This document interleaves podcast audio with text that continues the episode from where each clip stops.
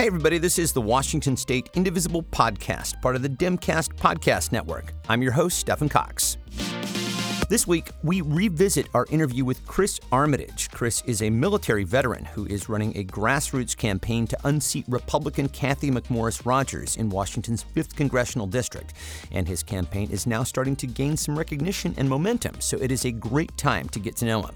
Also, we have a call to action full of ways you can get involved and make a difference at the state and national level. That is all ahead, so stay with us.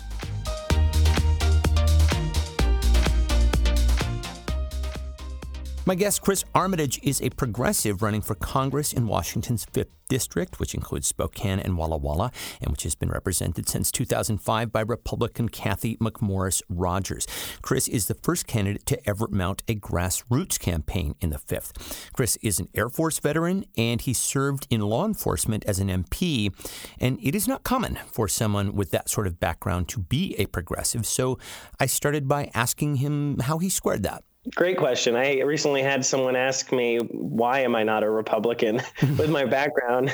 And the, it's really simple. Uh, I, I, you know, I was doing security on the Iraq Kuwait border and had great health care, single payer health care, universal for people in the military.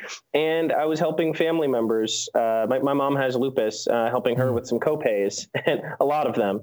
And it was really unfair because my mom's a good person and she does she doesn't have the opportunity to join the military. And even if she did i don't know if she would want to because of all the terrible things you know we killed almost a million people in iraq and afghanistan. Um, she shouldn't have to serve in the military to have good health care. So the things i had in the military a living wage a right to housing uh, guaranteed food, you know, security in so many different ways, uh, tuition free schooling.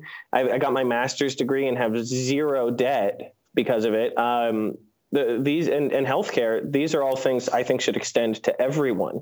I can't imagine leaving that environment and feeling like your own family doesn't deserve that. I, I, I just want my parents and my brothers and my my friends and my community to have the same opportunities the military gave me to pursue education and and have good healthcare and have a social safety net. And obviously without having to put one's life on the line in order to do that, right? Yeah, and it's hard not to feel like the system is designed a little bit that way, where the only shot you have at economic mobility or safety or security is to join the military. That's so. Were those things a struggle for you growing up? Uh, you know, having health care, uh, guaranteed housing, things like that. Was that part of your growing up experience? Yeah, I remember. You know, we we lived in New Jersey when I was young, and it is so expensive there. The housing Mm. It, it, was flying out of control. And so, uh, you know, it's me, my two brothers, and my parents in, in fairly small living spaces. And, you know, there were always issues with the landlord. The tenants' rights laws weren't very good.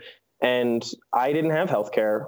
When I was in high school, I was uninsured. And I remember my mom telling me that in confidence. She didn't want my dad to know that I knew. Mm. Like so many people in that generation, they feel shame because they can't pay for every bill you know my my mom you know has health issues and my dad's like oh i can't pay every thousand dollar copay. I must be a failure. And that's crazy. That's the deck is stacked against folks. They shouldn't they shouldn't have to go through that pain and that struggle. Yeah. so i you know I, I i remember going off to wrestling meets and i knew okay if i get hurt we might have to skip out on food to get me an x-ray and those are, those are the sorts of things that American families across the country, and I'm sure also in the fifth, are, are facing every single day. And I know that that is uh, something that you're actively trying to address in your campaign. I want to talk about some of the specifics of your platform. But before we do, I feel like I should mention uh, for listeners that you are also a stand up comedian. Uh, and I will just ask you how do you feel comedy translates into politics? Does it cross over in a particular way for you?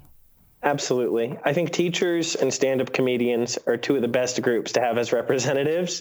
We're both used to uh, engaging with groups of people and trying to keep them interested. And it, it's a teaching role either way, whether it's stand up comedy or you're a teacher, you're sharing your experiences with people and hoping they'll take something away with it from it. Uh, in fact, there was even a study done that uh, they had comedians perform sets that had more laughs per minute because that's a metric you use as a stand-up comedian how many laughs per minute you have i did not and know they that. compare Oh yeah, I can go into a lot of detail, but uh, science of it. Um, but then also uh, they had stand-up comedians who had longer narrative arcs and less laughs, but you know something emotionally people could take away and people were had a rated their experience as more enjoyable when they got that storytelling in there when they got some moral lessons they could take away too versus just pure laughs per minute and it, there's a lot of crossover. So the Air Force Times wrote an article about me in 2011 or 20, I don't know, 2012, 2013. Uh, Who says cops have no sense of humor was the title of the article and I'm I'm five foot three. I'm the middle of three boys. Uh, as a stand-up comic, I've had walked off stage before and had people want to fight me. Um, in, in law enforcement, people will be mad at you. You're the one there, and they see you as the bad person. They get angry. I've had a lot of people want to hit me in my life, mm. and so the ability to get a laugh out of them and and lighten the situation that uh, that served me really well, and it it absolutely does today. We our campaign laughs so much. We we have a lot of fun. And when we go out and meet people, someone can be really angry at me, but it's hard to hate someone who you share laughter with. You know, there's a camaraderie that instantly builds when you laugh together. And so that's that's one of my I think the, one of the most important traits I bring to all of this. Even when I was a cop, I was a stand-up comic. You know, I I, I actually ran an ad targeted at Trump supporters. And it said, Are you mad at Democrats? Give one a call. And I had a phone number on there. And for two days, I took phone calls from Trump supporters. What was that experience like? It was incredible. I loved it. I want to do it again, but I want to get some high quality video. We need to raise a little bit of money so we can get good video and audio. And I want to visit some of these people because that's what happened last time. Is we had if they didn't curse me out and hang up in the first 60 seconds we would talk for 90 minutes to two hours seriously and were you able to find common ground absolutely. There was this there was this woman uh, in, named janet and she lives uh, a little bit north in a much more rural area in one of the smallest towns in the state. And she started the call with a lot of conspiracy theories um, and anger by the end of the call, it was like, oh, you know, you you have this health issue. My the same one as my, you know, it's similar to, to what my mom has, and I have a concealed carry permit. I carried a gun every day. I was in the military. I don't hate guns, and so she she said, what was the phrase? She said, "You're not a Democrat, Democrat." And she invited me up to her property. Her she said her husband plays country music.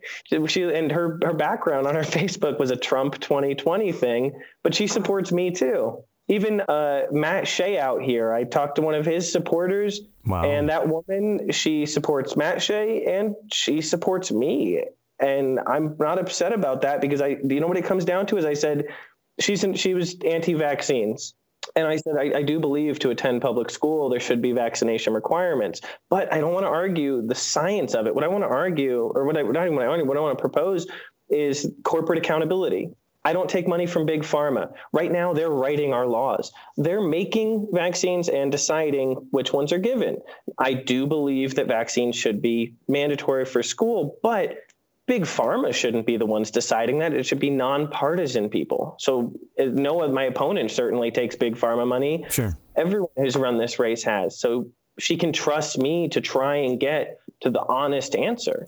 Well, yes. Yeah, so that's sort of getting into my next question, which is why you've chosen to run as a grassroots candidate. And I will just say uh, the fact that you have found somebody who is both a Matt Shea uh, proponent, and I should mention for listeners that Matt Shea is a Republican state representative from Spokane Valley with ties to white nationalism. Uh, I'm imagining it's a very thin Venn diagram of people who support him and also support a progressive. So uh, the fact that you found common ground there is is quite impressive. So you talk a little bit about some of the challenges of running as a grassroots grassroots candidate. And I just will mention for listeners that that means no corporate money, no PAC money. First of all, why did you choose to go that route? Well, for one, you know, talk about the Venn diagram of it. I, um, I, I was at a city council meeting recently here in Spokane, and there's a gentleman there who comes to every city council meeting and he signs up to speak, and he wears a MAGA hat and he has this giant staff and a big old beard, and he is always upset about something. and a few weeks ago, he went to the city council meeting and he said, I'm sick of you giving my tax dollars to these corporations that are all over downtown, the sidewalk in front of their place looks terrible. And you're just giving them our tax dollars to fix their place up. And there's one true blue progressive on our city council, and that MAGA guy and the true blue progressive were in total agreement. They were both like, there was a moment of connection of like, yes, I'm the one up here who agrees with you. And the other ones up here who you think are conservative or, or liberal, you're wrong about all of them. They're all corporate and so I think there's far, I think it's pure advantage to being a progressive. Yes, money is harder, but it is only dishonest to take that money and claim that you're going to defend the needs of the 99%. And the only way to do this is to refuse corporate money and tell people that, yes, nobody's buying my vote. Uh, you're the only one I'm indebted to. You're the one who put me in office. And that brings on more people. You know, our, uh, we've had candidates in the past who said, I won't take corporate PAC money, but they took money from PACs that received money from corporations. Sure. So the dishonesty bleeds through. And so I I see, and we all see how that works at the national level. That somebody like Bernie Sanders, who famously uh, had his twenty-seven dollar uh, contributions, and that works at the nationwide level because you're drawing from a much larger pool of voters. But in a place like the Fifth, I'm, I will just ask you very candidly: Are you concerned that you won't be able to raise enough to take on somebody like Cathy McMorris Rodgers, who uh, is the number four Republican in the House? She's been around for seven terms, and she absolutely, as I said, does take corporate money. Yeah, we're going to need to raise a lot of money, and it's a challenge. Uh, I have a little bit of a profile as an activist and as a you know stand up, and you know I've always been involved in the community. But to the establishment, I'm a nobody. And so, of course, you know, fundraising is how they determine viability. And you can get upset about it all day, but that's just how the establishment looks at it. That's the metric they use. I'm sure they'd love to have a better metric, but that's what they got. So sure, they could grab another nobody and say he hasn't raised enough money. Let's grab someone else who's a nobody and throw corporate money at them.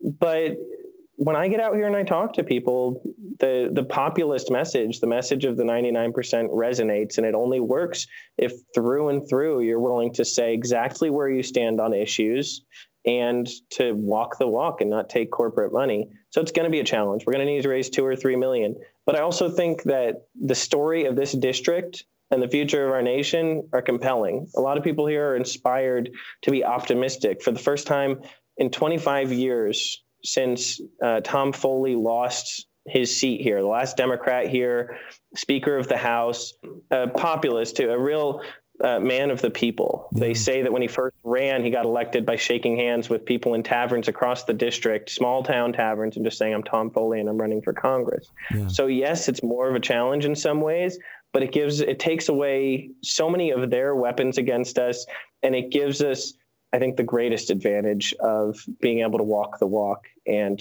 offer real solutions. Well, so you know, Tom Foley is a really interesting example. Uh, as as you mentioned, he was a, lion of the House. He was a Speaker of the House. He served from sixty five to ninety five, um, and at that time, and it's hard to conceive, but the fifth used to be a Democratic stronghold, and it has shifted, which I, I think means potentially that it can shift again. And I'm curious to get your thoughts on how and maybe even where you might see that sort of thing happening. So, you know, we know that there are a lot of Democrats in Spokane and Walla Walla, but the rest of the district currently is very red. You need to expand the number of Democratic voters to sort of make those sorts of shifts. How do you see this calculus playing out? Yeah, I actually got to speak to Heather Foley about two weeks ago. Oh, wow. Uh, Tom Foley's widow, yeah. And we talked a lot about exactly that. And she said, Chris, if you want to win those rural counties that he always won, you go out there and you meet the people. That it's it sounds simple, it might sound folksy, but it's true. Our candidates in the past walked for office. They didn't run for office. They didn't have the passion that you need because they couldn't relate to the problems people were going through. I just have to point so, that out. I love that they walked for office. They didn't run for office. That's, that's put that on a bumper sticker, man. That's great. Appreciate it. I'll, I'll, definitely remember that. Uh, I, it's one of my favorite things to say because it's true. We had people who kind of just raised their hand and said, "Oh, I guess I'll do it if nobody else is going to, and I have a bunch of money." And that's not what we're about. We're running a 10 county plan here. We're, you know, we we had uh, folks in Oreille up north and Oreille County, and they were saying that in 2018, uh, our our last candidate, their campaign asked for those folks to bus down to Spokane and campaign, or sorry, and canvas in Spokane County, not in Oreille County that's not what we're asking people to do. We want them to canvas in their neighborhoods, meet their neighbors. You know, they have they're the ones who have the most shared experience. Get us a few hundred more votes in each of those eight counties that get ignored. Yeah. And so by actually showing people like, no, we're not going to just replace a Republican with another person who says, "Oh, I'm a I'm a member of Congress, so of course it's going to be hard to get a hold of me, and you're never going to see me in your town." No, no, no, no, no. We're going out to these areas and we're saying, this is our campaign. This is what we're about. You can, we're not taking corporate money. These are the policies we stand for. We have shared experience. I've made minimum wage, the current federal minimum wage. I have avoided going to the doctor because I don't know if it's going to be covered. I have avoided going to the doctor because who knows what kind of bill you're going to get in the mail. And I've seen my friends and family suffer because of these broken systems that someone who's been in politics for 40 years or who comes from a privileged background just can't relate to. So when we go to these other counties, I'm making friends with people. And that's something my opponent can't do. And that's how we turn those counties. You know, reputation does it, character does it. Yeah, you're just you're going uh, door by door, as you say. You're you're walking uh, instead of running for office. I just I just love that. Um, and that you're you're talking about some of the areas of uh, shared experience, and I know that you're a supporter of Medicare for all, specifically Bernie Sanders' plan. And people really love this until you get to the numbers, and then people start to become very apprehensive First of all, what have you heard from voters as you're talking to them? And then how do you how do you bridge that gap? Yeah, that's a good question. Actually, the most pushback I've gotten was while we were canvassing the other day. A physician talked about how uh, they've they limit the amount of Medicare recipients they'll accept because the billing is is such a pain in the pain in the side. Yeah. And you know what I talked to him about was I said I had TRICARE when I was in the military. That's the lens I use for pretty much everything. And TRICARE is the that that is the health insurance for members of the military. Yes. Okay. You have paid staff doc- doctors who are active duty military, and they run the clinics and even hospitals, and they have most of the equipment you could possibly need. And that's the thing; these hospitals are even doing internal billing. They say, okay, if we're going to send you up for an MRI, we're going to need to figure out, you know, send them a bill to your insurance company for that, and all these different things. And so I saw in the military that we could what we did in the military could be moved over to the civilian front. So I'd rather we say TRICARE for all because I think that's more accurate. A lot of the issues with Medicare, such as billing, disappear under a single payer system. A lot of the bureaucracy disappears under a single payer system. And so the changes Senator Sanders made to Medicare in him and, and uh, Representative Jayapal's health Medicare plan addresses a lot of those concerns that people have when you get into the letter of it. It removes all of these bureaucratic middlemen and makes sure everyone's in your network and you just get the treatment you need. It's that simple. Do you need to be billing someone every time you run an MRI? No, just send them up to the machine and run it. How could that be less efficient? So that doctor was upset about the billing, and I said, I just want to get rid of billing. And and what was his response? He was still upset. well, you're not going to convince everybody. No, but we had a good we had a good conversation. He wasn't going to come around, but you know, he, there's going to be a lot of people who would disagree with me on policy, but they're going to know that I'm sincere, I'm straightforward, and we can win on that. You know, just by even having the people who are more, you know, you, it was a suburb too. It was an affluent suburb we were canvassing there, and a lot of those folks are going away from Trump. They're going away from the Republican Party. And it's because even if they might feel that the single payer Medicare for all plan is a little too extreme, They know the current system's terrible and they know Republicans aren't going to do anything about it. I had a commander who used to say, the best answer is the right answer. The second best answer is the wrong answer. The worst answer is no answer. And Republicans bring no answers. Another great bumper sticker. I don't know if that's too large to fit on a bumper sticker, but uh, but I like that too. um, are you talking to? I figure you're talking to a lot of working class uh, voters as well. Um, and I'm, I'm wondering how your policy positions are being not only broached but explained. I know that you also support Green New Deal, which has a jobs guarantee. So there is something to address with uh, working class voters. But I'm wondering if you're seeing any any purchase with that. Well, and so much of it is, you know, these policies are overwhelmingly popular if you take away the R or the D next to someone's name.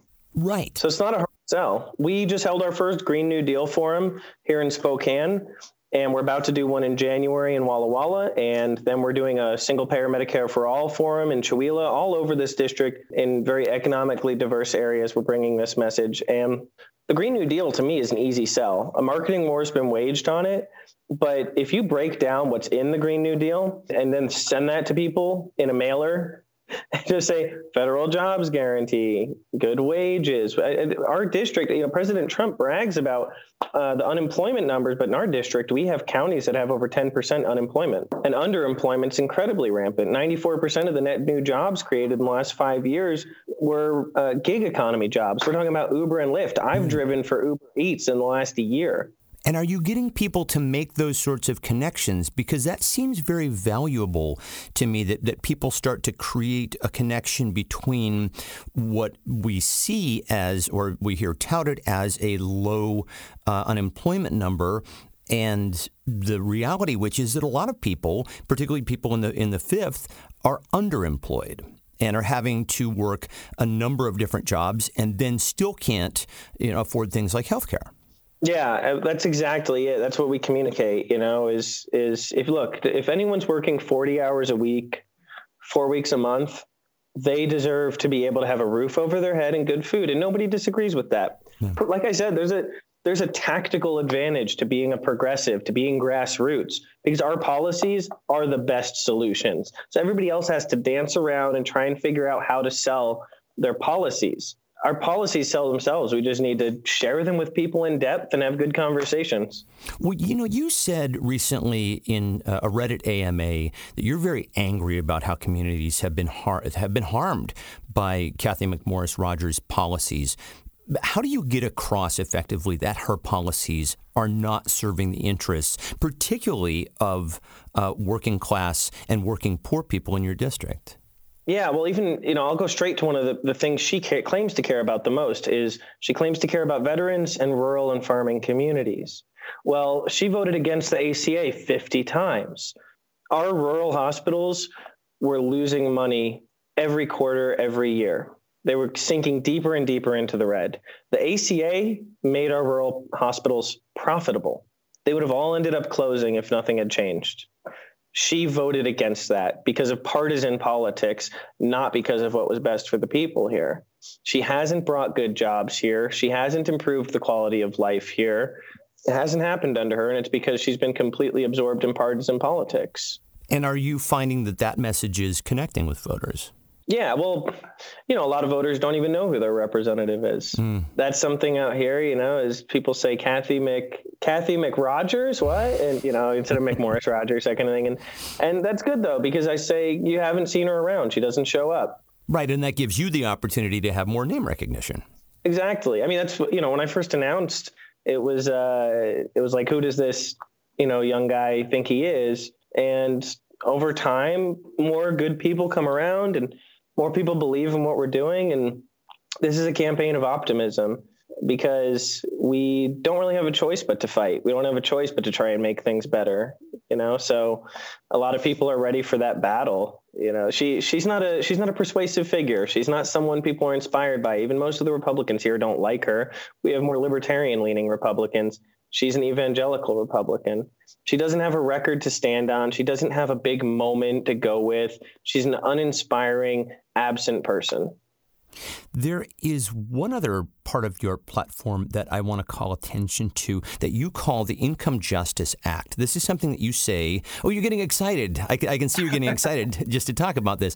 Um, this is a, a piece of legislation that you say that you would introduce within the first 100 days of being in office. Just very briefly, tell us what it is and then tell us what kind of response it's getting when you talk with people about it. Absolutely. So uh, I really like bringing new policies to the table that haven't had a chance to get smeared yet, mostly by conservative media. So this is a clean uh, slate. Yeah.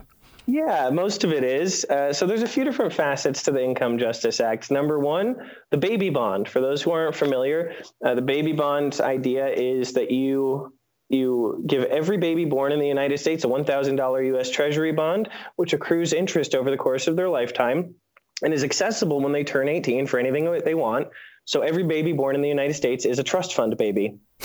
nice. And uh, this this next part of it is a cap on executive pay. So a lot of executive officers and companies and corporations want caps on executive pay.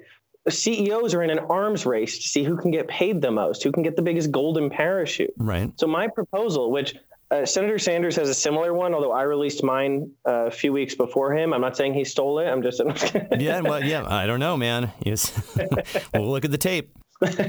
but uh, so the idea with that is you take the lowest paid employee of a company, and the highest compensated compensated employee cannot receive more than 100 times as much total compensation than the lowest paid employee. So let's say you know with with uh, the lowest paid employee makes 30,000. The CEO can't make more than 3 million, but that also includes stocks that they're given, any compensation, company, car, you name it. And that's something that there's actually a lot of corporate support for because they nobody needs to make more than 100 times as much. Um, and so those are two of the main facets. Another one is a $15 federal minimum wage tied to inflation.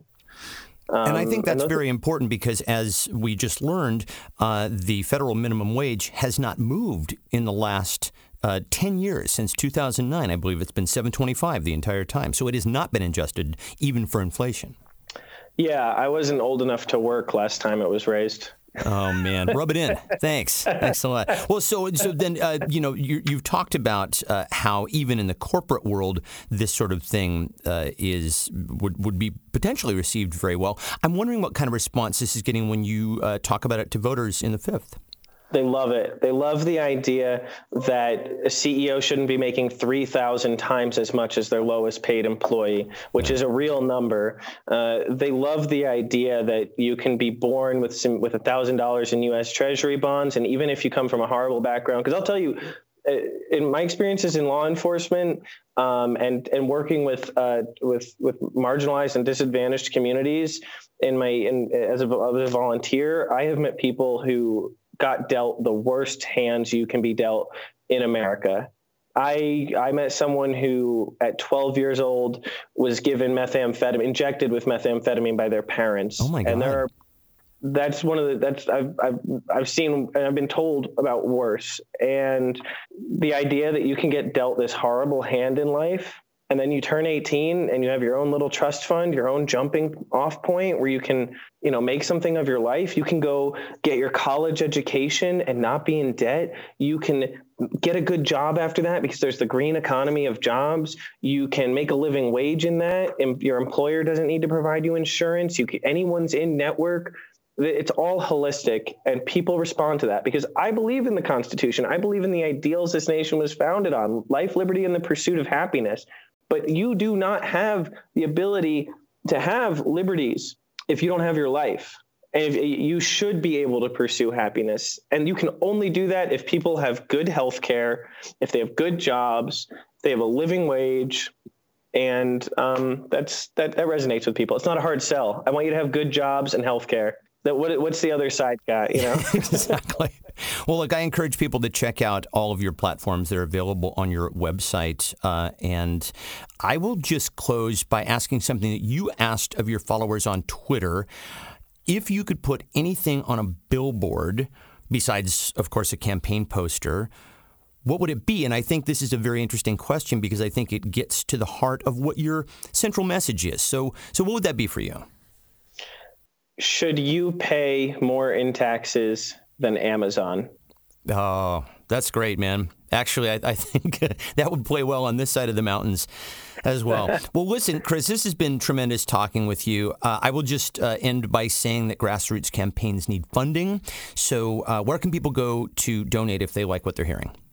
Act Blue is the best. We have a website and it does have it on there. It's just armitageforcongress.com. But go to Act Blue, type in Chris Armitage. It's A R M I T A G E. Please chip in. We are working so hard out here. It's amazing how many people are giving their their free time and you know taking time away from so many other things to work on this and we need the tools to be able to grow because as we have all this enthusiasm we need to get more yard signs we need to get more bumper stickers and we want to put up that billboard nice. so uh, that's that's the main ones Chris Armitage is a Democrat running for Congress in the 5th Congressional District in Washington. Chris, it has been such a pleasure, man. Thank you. Thank you so much. I appreciate it. And I want to come back on again soon. I enjoyed this a lot.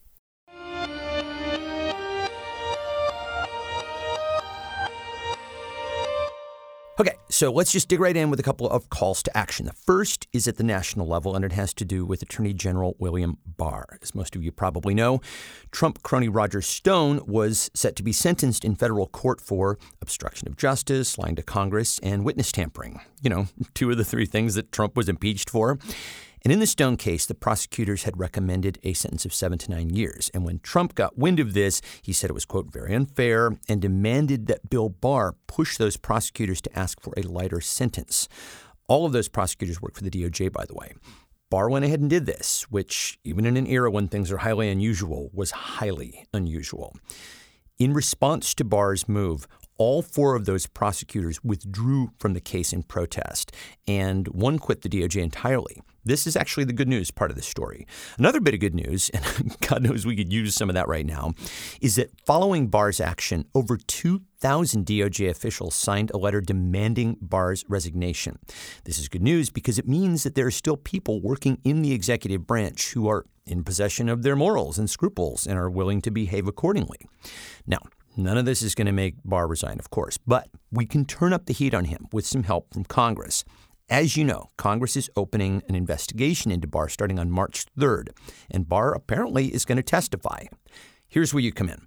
Those of us with Democratic members of Congress can call and express our support for the investigation and also, and this is a really good ask, we can ask that Congress defund the office of the AG until Barr and his appointees recuse themselves from any and all Trump related investigations. You know, Congress controlling the purse strings and all. And of course, if you have a GOP member of Congress, you can demand that they do everything that I just mentioned. And then afterwards, go onto Twitter and tweet about how your member's office responded with the hashtag defund Barr. So that is your first call to action. There are a couple of other ways to get involved at the national level. As I mentioned here before, there is the Postcards to Wisconsin program, and that is to encourage people to vote in Wisconsin's primary. As we know, Wisconsin is an absolutely crucial state for Democrats in 2020. And Postcards to Wisconsin co creator Reed McCollum says that people who vote in the primary are 80% more likely to vote in the general election.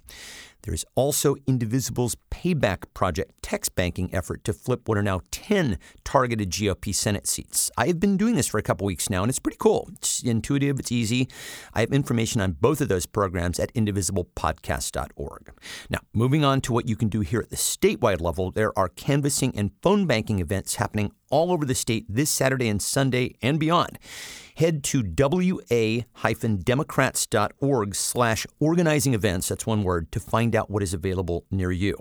Oh, and if you are curious to know what your state representatives and senators have been up to in this legislative session, or if you have specific questions for them, there are going to be a series of legislative town halls across the state this Saturday, the 22nd. I have a searchable database for you at indivisiblepodcast.org. Just go into the search bar and type in town hall to see if there is a meeting near you.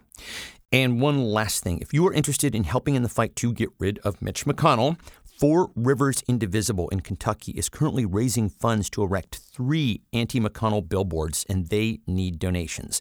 I have the Act Blue link for you at indivisiblepodcast.org, so go and check that out. Anyway, there you go. So many ways to get involved. I've said it so many times on this show that the antidote to despair is action. I did not come up with that. I Actually, don't know who did, but I certainly ascribe to it. I also ascribe to something that Barack Obama used to say all the time that absolutely applies right now. We are the ones we've been waiting for. So stop waiting and take action. And that'll do it for this week's show. You can find links to everything that we talked about at indivisiblepodcast.org if you would like to get in touch. The email is indivisiblepodcast at gmail.com. The Washington State Indivisible podcast is a production of Get Creative Inc. and is part of the Demcast podcast network. Learn more about Demcast at demcastusa.com. Special thanks to Lori Caldwell, and as always, my thanks to you guys for listening. We'll talk to you next time. Bye.